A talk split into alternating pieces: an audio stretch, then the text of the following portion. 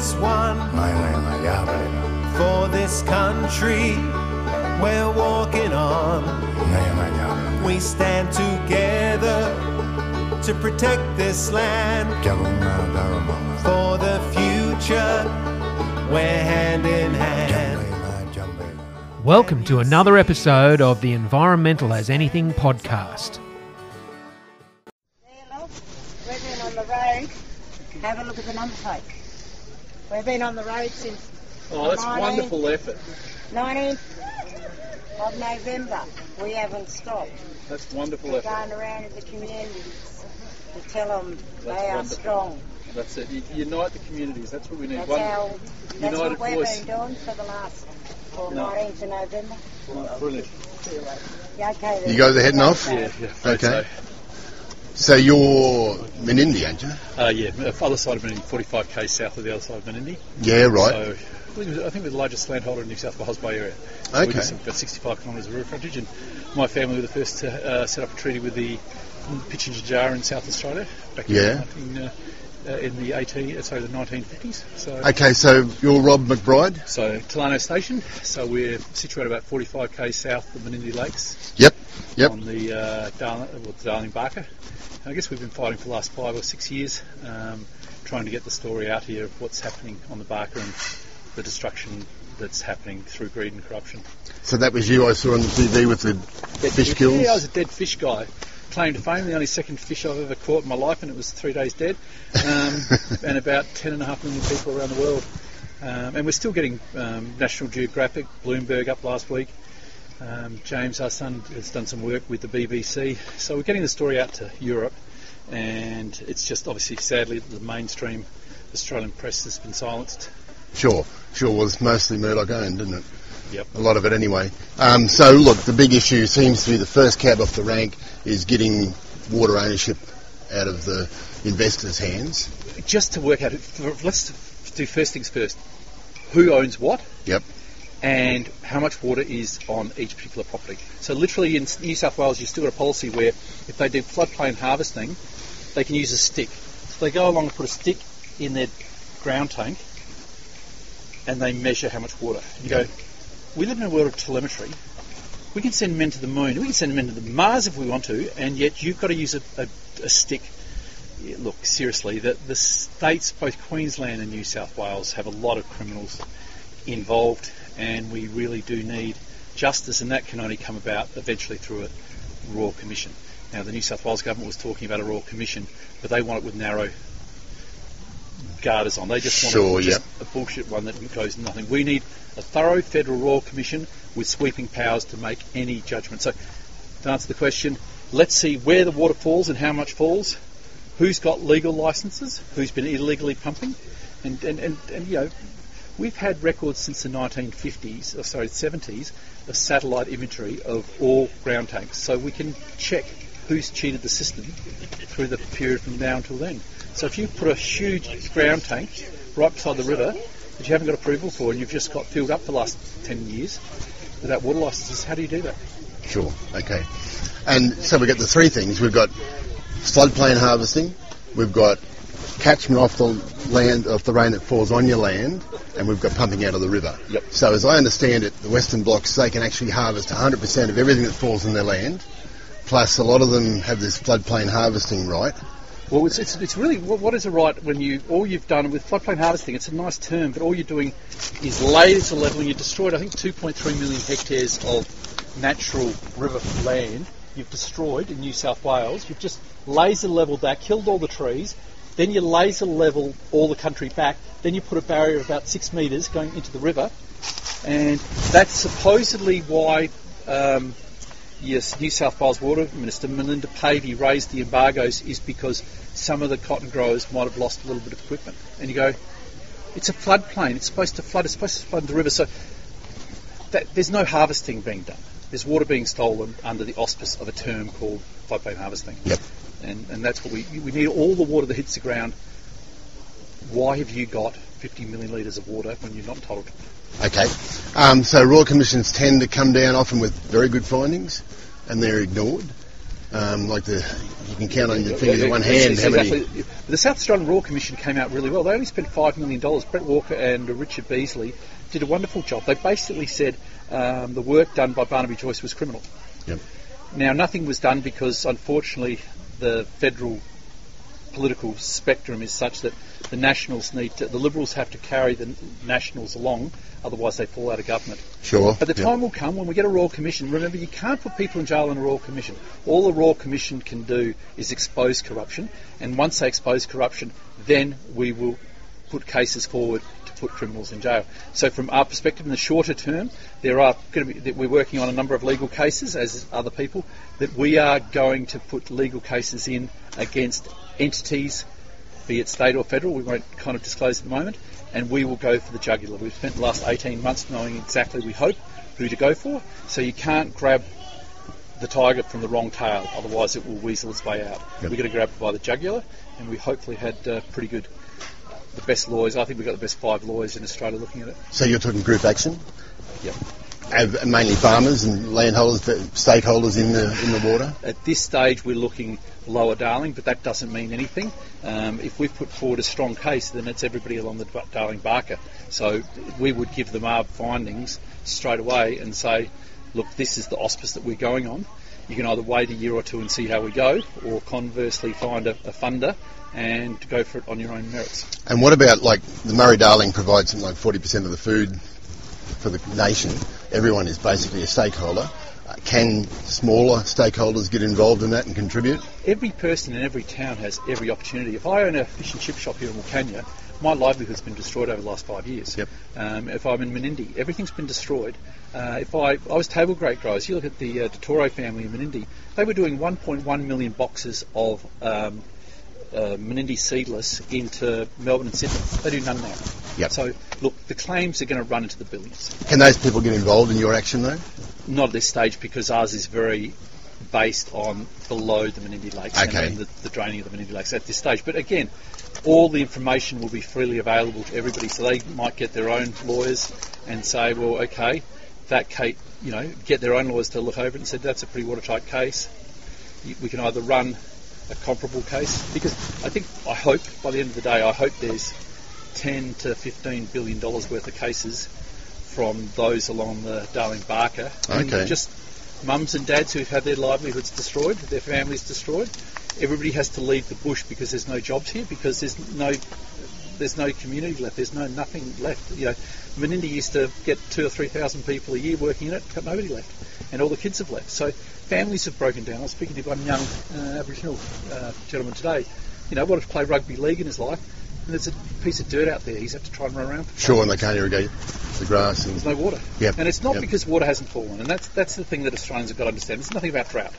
The Menindee Lakes were drained twice in four years. That's corruption, because that's between 14 and 16 years supply of water let go in four years. There's a message. The people up there want the Menindee Lakes to fail, and by doing so, they'll keep the water up there. But the Menindee Lakes have been there 30 million years. Yep. They're the breeding ground of all the major species of fish life in, in, in the, the whole Murray-Darling Basin. We had um, Barry, Senator Barry O'Sullivan one time up here. He's from the very top the catchment. He was playing one time. He said, "Oh, fucking fish don't get fucking fucking fish up my way. Don't come down from here." And right beside him, we had a marine biologist who said, "Oh, I did my PhD on it 20 years ago." Uh, Senator, you're dead wrong. 80% of the species that you see come out of the Menindee Lakes. uh-huh. So look, the science has been totally destroyed and prostituted by a government whose silence is like today. I was, unbeknownst to me, the police were monitoring me, recording me. I had police taking my picture up there. Um, I'm led to believe that from very reliable sources that my phone's being tapped by two government agencies. Now that isn't the democracy I was born and brought up in. That's a pretty sad state of affairs when somebody who's just fighting for a river has police monitoring, taking pictures, um, and this happens to me all the time. I, you know, the number of times I make a phone call and somebody hangs up like a minute later, it should be disturbing, but I'm fucking over it. And I just, and I've, there's ways of encrypting your messages now to send people that you can send encrypted messages to people, and that's pretty sad. And what we, Sadly, we have to go that way. Yep. it just shows you. So look, the cases will bring the bad doers into the courts, but you probably won't get the politicians there. Or do you think you have Oh, yeah, aspirations oh, yeah, oh, politicians yeah, there yeah, as well? yeah. No, there's a number of You reckon there's paper trails there that'll? Absolutely. There and, and, and just let's just look at water licenses as I spoke earlier on. There's no register of water licenses held by any politicians or their family. We need all registers. We've got to ask, okay, pull the name out. Okay, I don't know. Common name. Barnaby Joyce. Has any of your family members since 2007 had any water licenses? Anybody in your family? Well, then how the hell could you be water minister making the decisions you've made that have made those water licenses worth tens of millions of dollars when they were worthless before? How can you sit in judgment on a river? And, and I don't know that he has any water licenses, but I know a lot of politicians, other politicians whose families do. Well, we know Both sides of the political fence. certain well, eighty million dollars with the Taylor corporation that he set up. Um, I don't know what ties he's got in that so, still. so that was that was for flood water during a, a flood. So the whole eight, billion dollars was given to get water back in the river. So Angus Taylor was given eighty million dollars to buy a water license that was totally worthless, because when you have got a flood coming down, you don't need a water license. There's a fucking flood coming. So he got eighty million dollars and he put it in a Cayman Islands account. Yep. Yep. And you know, and and, and obviously, uh, from what uh, Barnaby Joyce said on radio, obviously the Labor Party had given money to Cayman Islands accounts as well. Well, that's the, the other point. Um, the Labor Party are involved as well. They're Oh. obviously implicated in this. Is that, Senior that- politicians I know whose family have had large amounts of money made out of water Sure. that have not been disclosed, and, and when they did. I don't know how long those politicians will stay in politics. Okay, so both of those sides, though, they've got a vested interest in propping that model up. How do we overturn that? I- Actions like this on the ground level, obviously, the police get involved. I- Um, I, I think it's very much no. it- It's got to be bigger than this. It's the cities. Um, we did a uh, documentary. Uh, Rory McLeod did a documentary that we're sending right across Australia at the moment. About 49 minute documentary. We're sending out to the. It's going on um, uh, NITV, Aboriginal station, but we're trying to get it on SBS. Um, it's out at the um, cinemas now. So that's a way. We've got to get the city people to understand. This is your food supply. We feed 40 million people out of the Murray-Darling Basin. At the moment, you're sacrificing all your food security and water security for one crop that can be totally unsustainable and the only place on the planet where they've taken all the water. Yep. Where else in the world, you know, anywhere else, I've got nothing against cotton, I wear cotton. Anywhere else in the world, it's a dry land crop and they've got to take the risk that every one of us have to take a risk. But in Australia, they were able to prostitute the right politicians, who are their puppets, and destroy the integrity of the river system. And that's that's a catastrophe, not only for this generation, but for generations to come.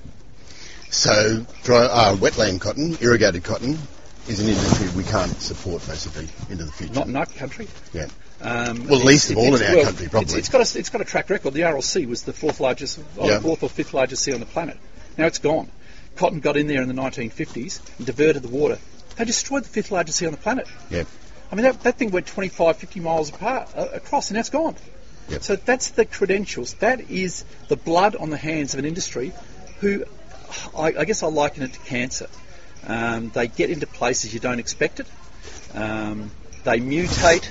They, they've gotten to politics. Um, I won't say, you know, very people high up in very high places in different, supposedly things that should be supporting the agricultural sector, doing exact, you know, uh, in power that they shouldn't be. If, if they disclose what their position are in the cotton industry, people would think again why they're in that position. But it's it's a cancer, and we've got to dig it out. And it can only happen when the people of Australia understand what's going on. We've got a few parallel fights though, with the same sort of agenda really. We've just had the bushfires. We've got the CSG mining that the federal government's just sort of trying to push the states into doing again in places like the Pilliga, which is obviously a recharge basin for the Great Artesian Basin. Yeah, absolutely. Um, You know, similar issues, related issues. So, Exactly right. You know, they're, they're destroying the whole aquifer system, sure. and you know, there's, you know, uh, yeah, Fiona Simson, I believe she's head of the National Farmers Federation. Yes. She used she used artesian water to floodplain harvest her cotton. Really?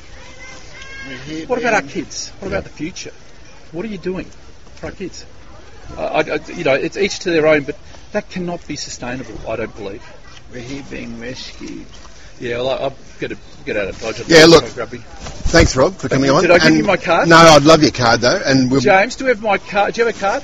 Uh, no, I think I gave it to you already. Hang on, I might have one here. You got a website? You can just Yeah, Tolarno Station. There you go. There's my card. beautiful, Rod. Thank you very much. Thank you, sir. And look, I'm in, sta- uh, environmental as anything on River FM in Lismore, so we'll give you a call sometime and set up an interview on air. Please, by all means, I love it too. Fantastic. Look, you know, we just got to get. This is your food bowl, and it's collapsing.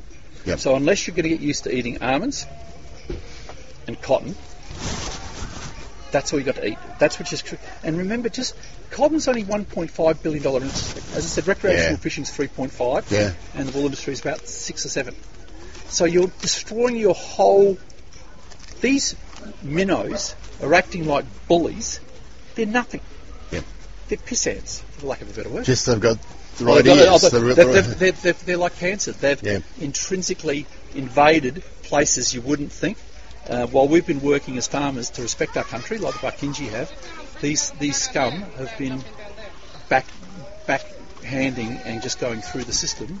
It's criminal. Look forward to working with you in the future. Look Thank you forward to it. again. Thank you, sir, very much indeed. Thank you.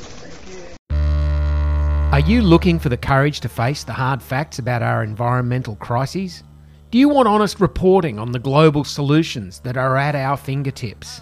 Would you like to know what simple, effective local actions you can take to make a positive difference to the state of the world today? Tune in to Environmental as Anything on 92.9 River FM every Saturday from 2 to 5 for all the news, interviews, and analysis you need to make the future you want.